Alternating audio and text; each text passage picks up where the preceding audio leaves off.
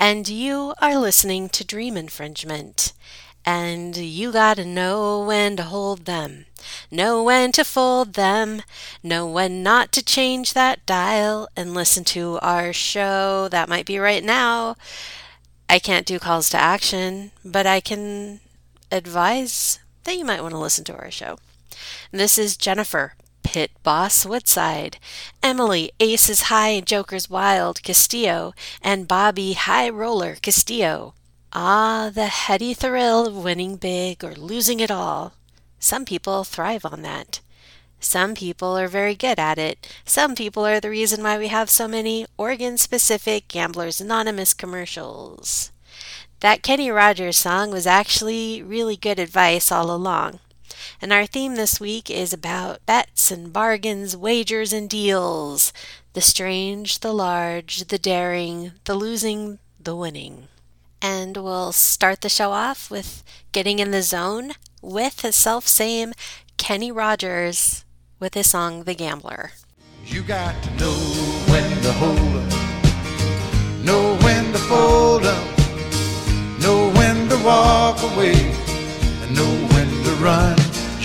never count your money when you're sitting at the table.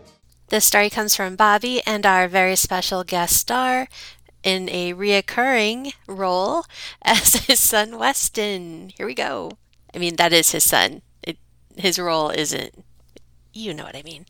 Hi, this is Bobby. I am currently sitting with my eight year old Weston, and we're going to talk about Dr. Seuss and a bet. Mhm. Yeah, it's um it's pretty it's pretty um strange when you think about it. Yeah, we're talking about Dr. Seuss and bet. Yeah, and so that bet is this. Are you familiar with the book Green Eggs and Ham? Yes, I am. And the food. Okay, yeah, okay. Did you know that it started out as a $50 bet? What? yeah.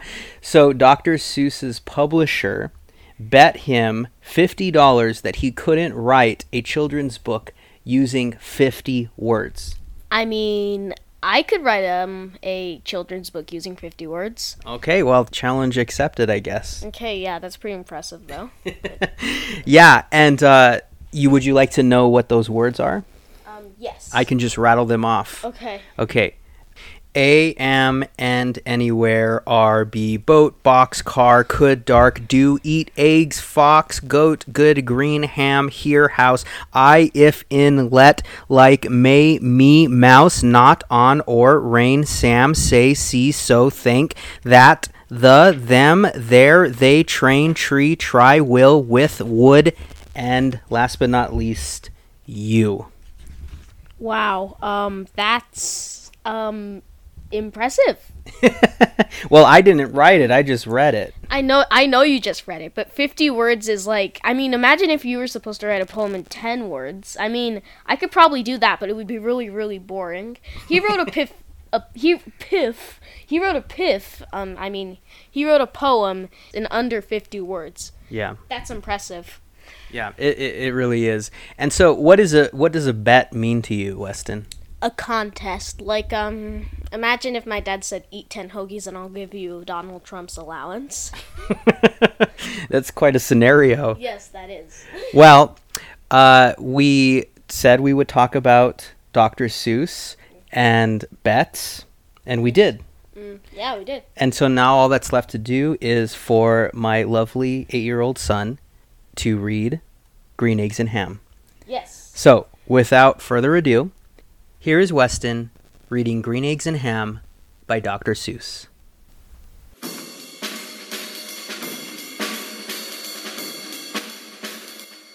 I am Sam. Sam I am. That's Sam I am. That's Sam I am. I do not like that Sam I am. Do you like green eggs and ham? I do not like them, Sam I am. I do not like green eggs and ham. Would you like them here or there? I would not like them here or there. I would not like them anywhere. I do not like green eggs and ham. I do not like them, Sam I am. Would you like them in a house? Would you like them with a mouse? I do not like them in a house. I do not like them with a mouse. I do not like them here or there. I do not like them anywhere. I do not like green eggs and ham. I do not like them, Sam. I am. Would you eat them in a box? Would you eat them with a fox? Not in a box. Not with a fox. Not in a house. Not with a mouse. I would not eat them here or there. I would not eat them anywhere. I would not eat green eggs and ham. I do not like them, Sam. I am. Would you, could you, in a car? Eat them, eat them, here they are. I would not, could not, in a car. You may like them, you will see. You may like them in a tree. I would not, could not in a tree, not in a car. You let me be. I do not like them in a box. I do not like them with a fox. I do not like them in a house. I do not like them with a mouse. I do not like them here or there. I do not like them anywhere. I do not like green eggs and ham. I do not like them, Sam. I am. A train, a train, a train, a train. Could you? Would you? On a train? Not in a not on a train, not in a tree, not in a car. Sam, let me be. I, I would not, could not in a box. I would not, could not with a fox. I will not eat them with a mouse. I will not eat them in a house. I will not eat them here or there. I will, will not eat them anywhere. I do not like green eggs and ham. I do not like them, Sam. I am. Say, in the dark? Here, in the dark. Would you? Could you? In the dark? I would not, could not in the dark. Would you, could you, in the rain? I would not, could not in the rain. Not in the dark, not on a train, not in the car, not in a tree. I do not like them, Sam, you see. Not in the house, not in the box, not in the mouse. Not with a fox. I will not eat them here or there. I will not eat them anywhere. You do not like green eggs and ham. I do not like them, Sam, I am. Could you, would you, with a goat? I would not, could not with a goat. Would you, could you, on a boat? I could not, would not, on a boat. I will not, will not, with a goat. I will not eat them in the rain. I will not eat them on a train, not in the dark, not in the tree, not in the car. You let me be. I do not like them in a box. I do not like them with a fox. I will not eat them in a house. I do not like them with a mouse. I do not like them here or there. I do not like them anywhere. I do not like green eggs and ham. I do not like them, Sam, I am. You do not like them, so you say, Try them, try them, and you may. Try them, and you may, I say. Sam, if you will let me be, I will try them, you will see. Say, I like green eggs and ham. I do, I do, I like them, Sam, I am. I would eat them in a boat, I would eat them with a goat and I will eat them in the rain and in the dark and on a train and in a car and in a tree. They are so good, so good, you see. And I will eat them in a box and I will eat them with a fox and I will eat them in a house and I will eat them with a mouse and I will eat them here and there. Say, I will eat them anywhere. I do so like green eggs and ham. Thank you, thank you, Sam, I am.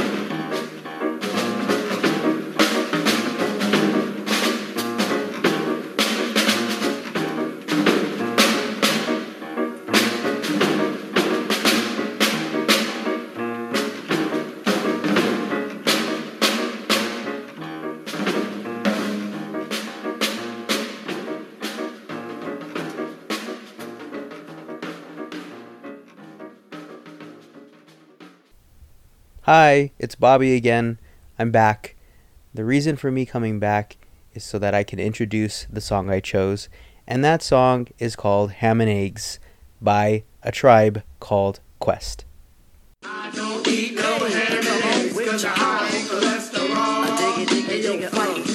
No tip do you eat 'em? Uh-uh. Not at all. Come on again. I don't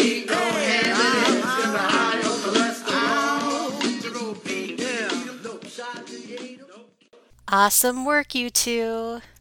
So I don't know if any of you all have read perhaps novels by Georgette Heyer, but they always feature a rake, a man of decadence and luxury and dissipation whose only joy in life comes from visiting gambling dens and making wagers with other dissipated young men. This is a real life story of one such gentleman. Once upon a time, there were three brothers and one sister with the surname of Barry.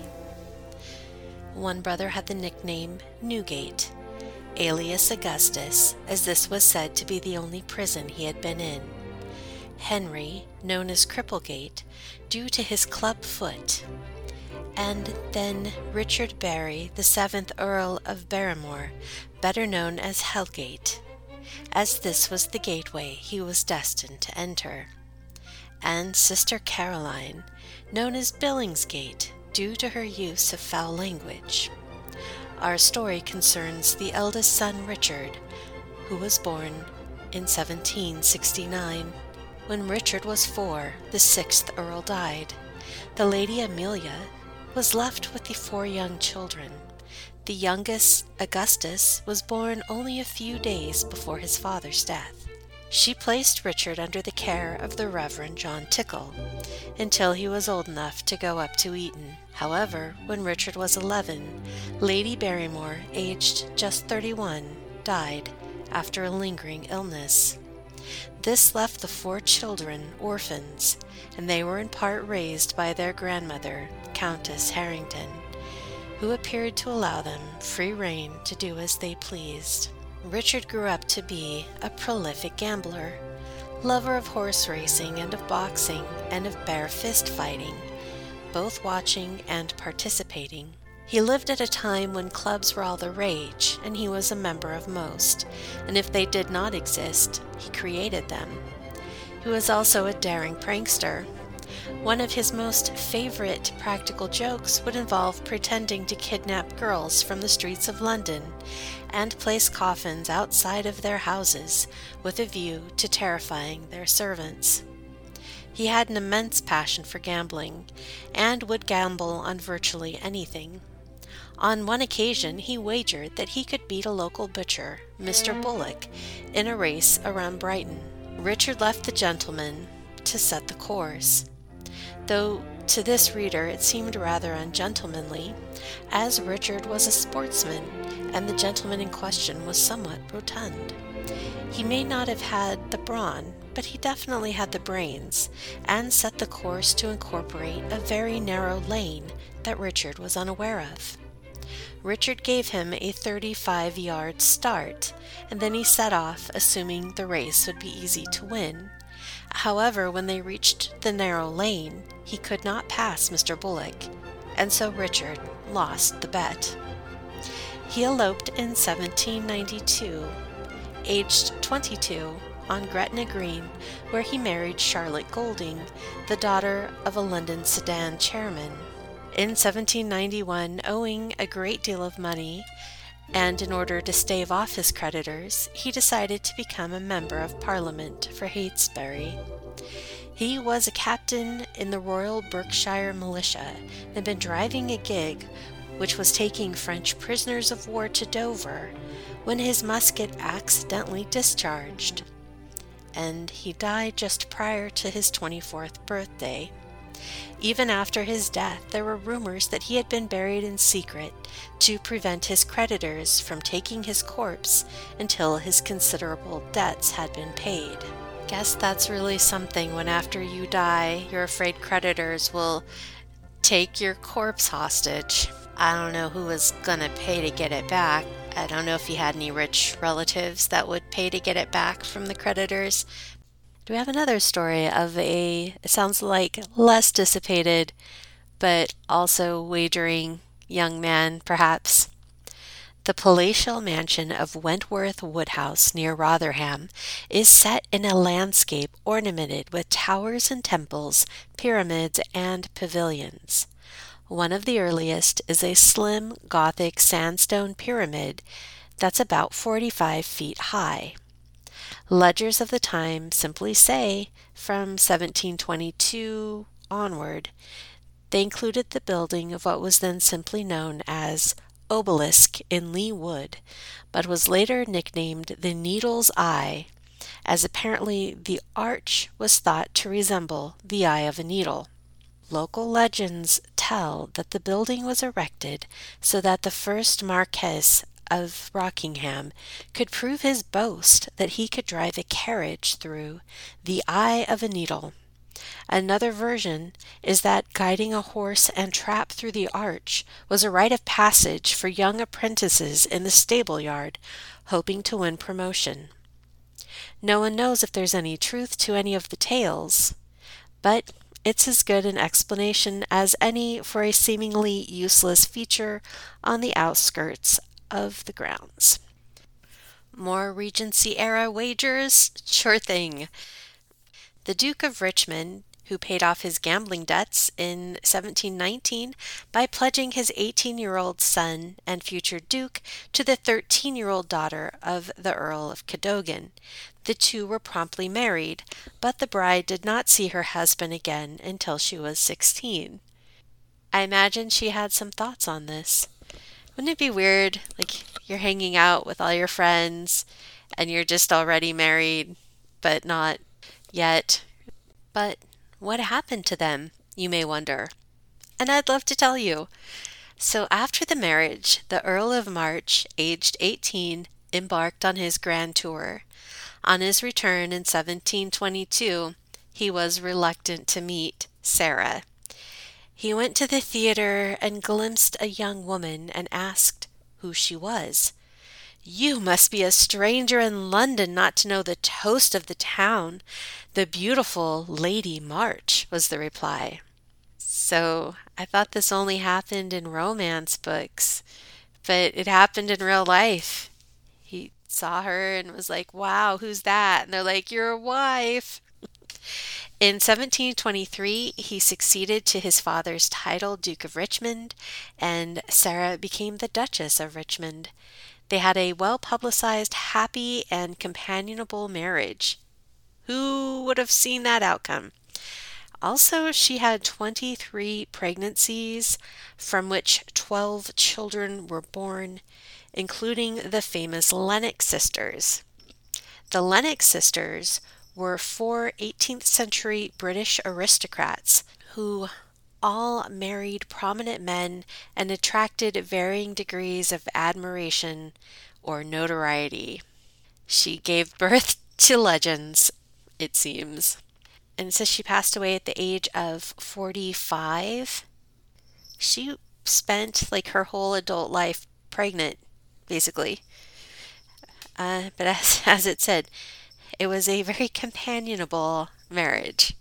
Onward to more tales from nobility. One of the most prolific gamblers of the era was noted Whig statesman Charles James Fox, the second son of Lord Holland. Fox was the darling of his father, who found Charles infinitely engaging and clever and pretty, and from the time that his son was three years old, apparently preferred his company at meals to that of anyone else. The stories of Charles' overindulgence by his doting father are legendary. It was said that Charles once expressed a great desire to break his father's watch, and was not restrained or punished when he duly smashed it on the floor. On another occasion, when Henry had promised his son that he could watch the demolition of a wall on his estate, and found that it had already been destroyed, he ordered the workmen to rebuild the wall and demolish it again with Charles watching. Fox grew up to be a gambler, quite a gambler. Once claiming that winning was the greatest pleasure in the world and losing the second greatest, between 1772 and 1774, his father, shortly before dying, had to pay off a £120,000 of his debt, an equivalent to around 15 million in 2020. But despite his father paying off that debt, the indulged Fox continued to win and lose huge fortunes in a single sitting. He once gambled from Tuesday night until Friday with no sleep, taking time off one evening to debate in the House of Commons. He played hazard from Tuesday evening until five Wednesday evening, covering twelve thousand pounds he had lost, but losing that and eleven thousand more before going to Parliament. At eleven that night he went to White's and drank all night, returning in the morning to Almack's, later to be known as Brooks, where he won six thousand pounds, then rode to the races at Newmarket, where he lost ten thousand pounds. In appearance he was dark, corpulent, and hairy, to the extent that when he was born his father compared him to a monkey, which is funny because he's also quoted as saying he was infinitely engaging and clever and pretty. He was a pretty monkey, I guess. His round face was dominated by his luxuriant eyebrows, with the result that he was known among fellow Whigs as the Eyebrow. Though he became increasingly disheveled and rotund in middle age, the young Fox had been very fashionable. He had been the leader of the Macaroni, set of extravagant young followers of continental fashions.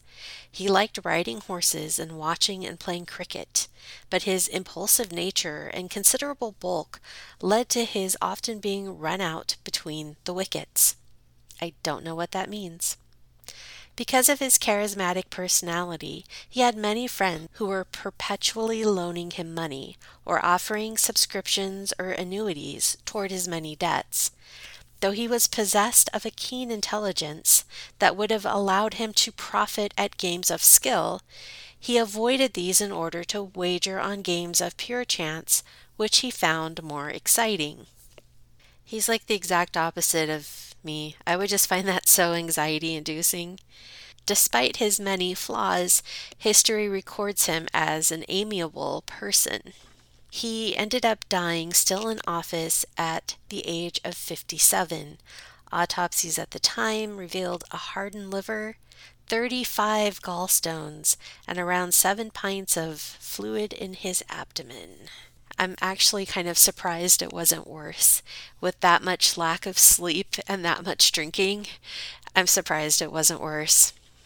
Some of the wagers at White's include items as diverse as betting on a change of weather, the birth of a child, the color of a coach horse, or an article in the newspaper.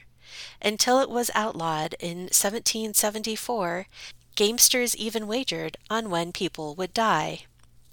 I'm sure it was outlawed because maybe some people took it into their hands to strengthen their chances by assuring that the person being bet on died in such a time as would cause them the most profit. This song is called The Galway Races by the Dubliners. Timmy whack, fall the do, fall the jiggly idle day. And as I rode out through Galway town to seek for recreation on the 17th of August, me mind being elevated. There were mo- We're just a little past the halfway point. Our theme this evening is all about bargains, deals, wagers, and bets. And next up, a story from Emily. Hey there, Emily here. And you know, I don't like to meddle in people's affairs.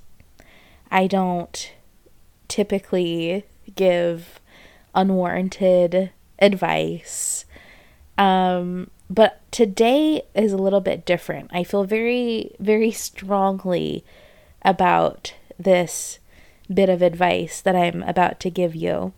And the advice I have is don't ever make a deal with the devil.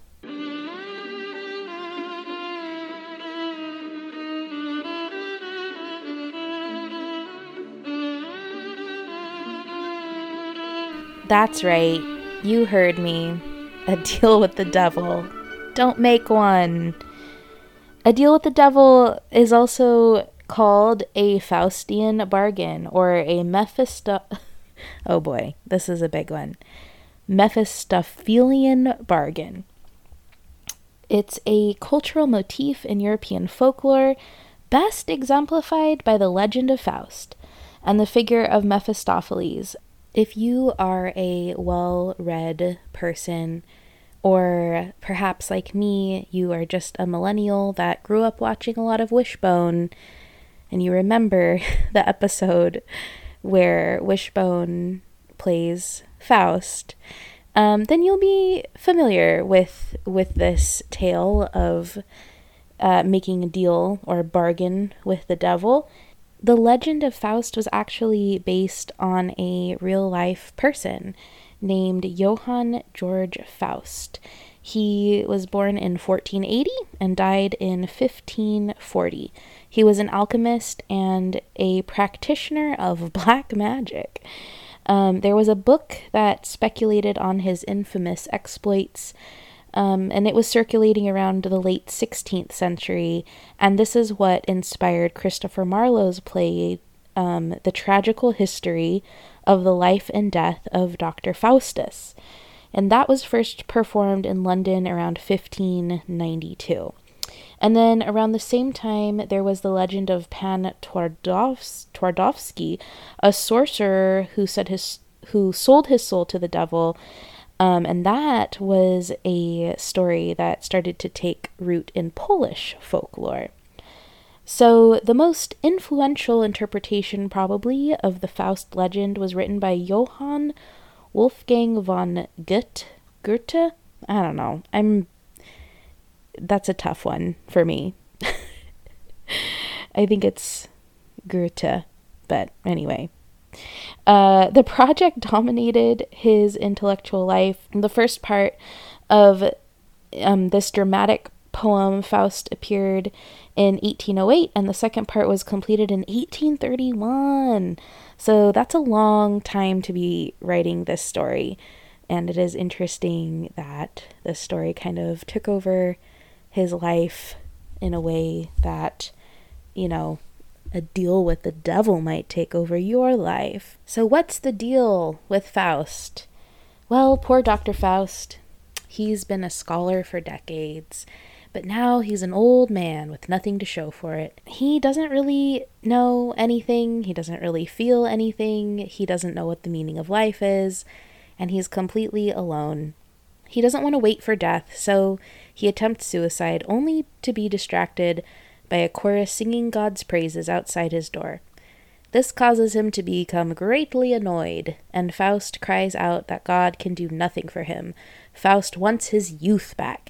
He wants love and affection, and God simply cannot give him any of those things. So, Faust calls upon the devil. Immediately, the devil appears in the form of Mephistopheles. He's disguised as a wealthy gentleman, and Faust explains to him all the things he wants. He wants to be young again. You know, maybe with the added bonus of a few girlfriends. And Mephistopheles proposes a deal. He can have all the youth and ladies he wants in exchange for his immortal soul. Faust is hesitant, but when Mephistopheles tempts him with the vision of a breathtaking woman, woman who lives close by, that's it. He's sold. The two sign a contract, and Faust is transformed into a dashing young man ready to party hardy with the ladies. Now, Faust just cannot get this vision of this woman out of his head, and he urges Mephistopheles to introduce him to this fair young maiden. And Mephistopheles cautions that this particular lady might not be interested in Faust's advances. But Faust demands to see her, and Mephistopheles puts together a sort of meet cute. And Faust really does his best to turn on the charm, but Marguerite, who was the lady in the vision, she's not really having it. Then Mephistopheles, trying to hold up his end of the bargain, which is kind of surprising, but I guess you know, he they both knew what they were getting into and they both seem to be uh, really invested in this this deal, this bargain that they've made. So Mephistopheles is like, "Nope, I'm going to make this happen." He leads Faust to Marguerite's house and leaves her a basket of jewels, hoping that they can win Marguerite's heart over and that maybe she will look more favorably upon Faust. And what do you know? It works. As Faust and Mephistopheles hide nearby, Marguerite, who has been daydreaming about her brief encounter with a handsome stranger who was Faust, uncovers the jewels and then treats herself to a makeover.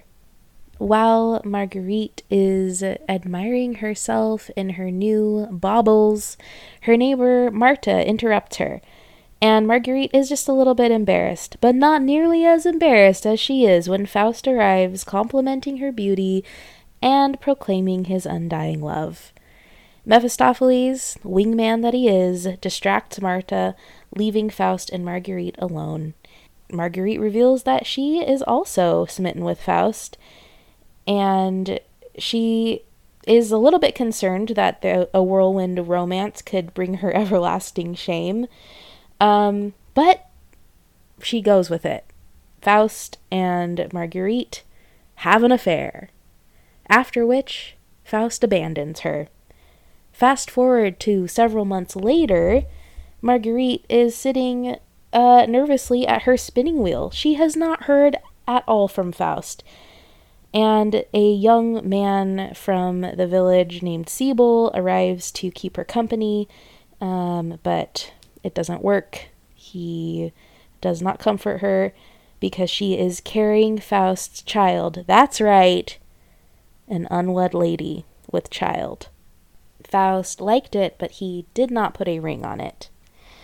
Then, at this very inopportune moment, Marguerite's brother Valentine and his army come marching home from war.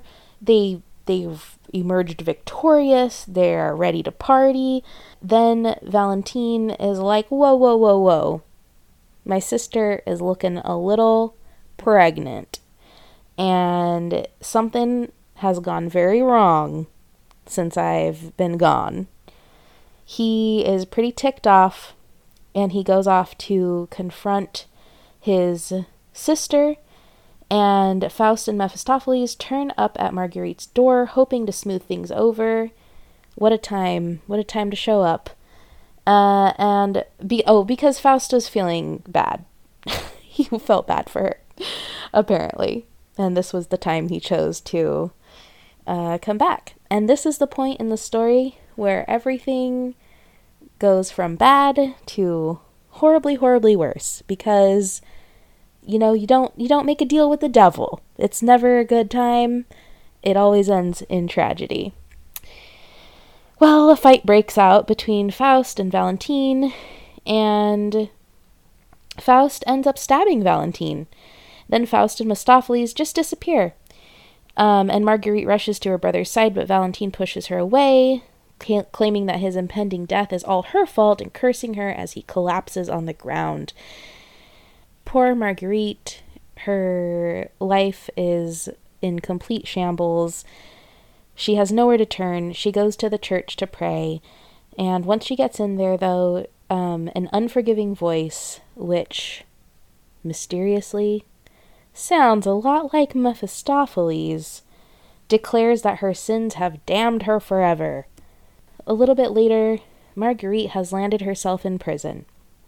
Her brother's death and Faust's abandonment have just really wreaked havoc on this poor woman's um, mental health. And she ends up. Ugh, it's terrible, guys. This is a really rough part. She ends up murdering her newborn child. I'm sorry that that's what happens. Faust is like, I I've loved I I've gone through all of this. I realize I've loved Marguerite all along. The trials and the tribulations of the past few months were all the devil's doing, not me, not me, Faust. And then Faust persuades Mephistopheles to help him break Marguerite free. Mephistopheles agrees. They show up at the prison. Uh, Marguerite seems to recognize Faust. She recalls the night when he first seduced her, and Faust is just overwhelmed with pity. Marguerite panics at the sight of the devil. That's a good reaction. Panic, not like, hmm, let's make a deal. Um, she panics, and with a frantic appeal to heaven, she dies. Mephistopheles then condemns her, but angelic voices proclaim that she is saved. Now, there's a lot to unpack here, and I'm sure I could look up a lot of different things, you know, that we could unpack. But I think the main point that I want everyone to take away from this, and the only point that time will allow, is do not make a deal with, under any circumstances, no matter how many years you've wasted being a scientist, no matter how old you are, do not make a deal with the devil.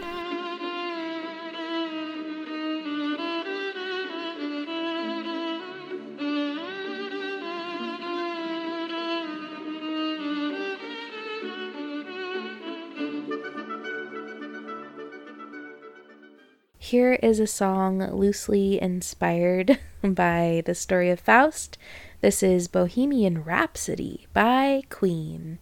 I see a little silhouette of a man. Scaramouche, Scaramouche, will you do the fandango? Thunderbolt and lightning, very, very frightening me. Galileo, Galileo, Galileo Figaro. Magnifico!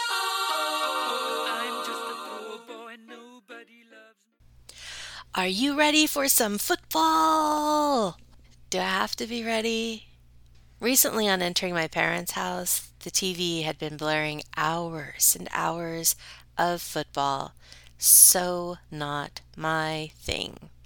But it is the thing for a lot of people, and they like to place bets, not just on the outcome of the game itself, but upon a lot of the events happening during the game, like the color of Gatorade poured over the winning coach during the post game celebration, the coin toss. And apparently, people analyze this in Super Bowl history. Tails has the advantage at 29 to 26, although it has come up heads in three of the past four Super Bowls. How long the national anthem performance will take? The past 16 Super Bowl anthems have averaged at two minutes. However, Mickey Guyton, who was the performer for this Super Bowl, had done it previously in a minute and 23 seconds. So, which jersey number will have the first touchdown? How many players will have a passing attempt? In the halftime lineup performances featuring multiple people who will go first? How many times will the chains be used for a measurement? Odell Beckham receiving yards, Joe Burrow touchdowns. So so yeah, I had no idea all those little things would be things that people would keep track of. Whoever chooses the the Gatorade flavor is changing lives. Who knew? Anyway, we're hitting the end of the show. Thank you so very much for listening. We'll be back again with another episode and another theme. Still to be determined, but we are talking about it. We're making plans. We're in cahoots, perhaps cahoots were had. Uh, if you want to hear past episodes, you can find us on any podcast app, also iTunes and SoundCloud. And we are on social media. Just look us up under Dream Infringement on either Facebook or Instagram. Our closing song is a cover of Daft Punk's Get Lucky by harpist and singer Anna McLuckie. She's up all night till the sun. I'm up all night to get some. She's up all night for good fun. I'm up all night to get lucky. I'm up all night to get lucky. I'm up all night to get lucky. I'm up.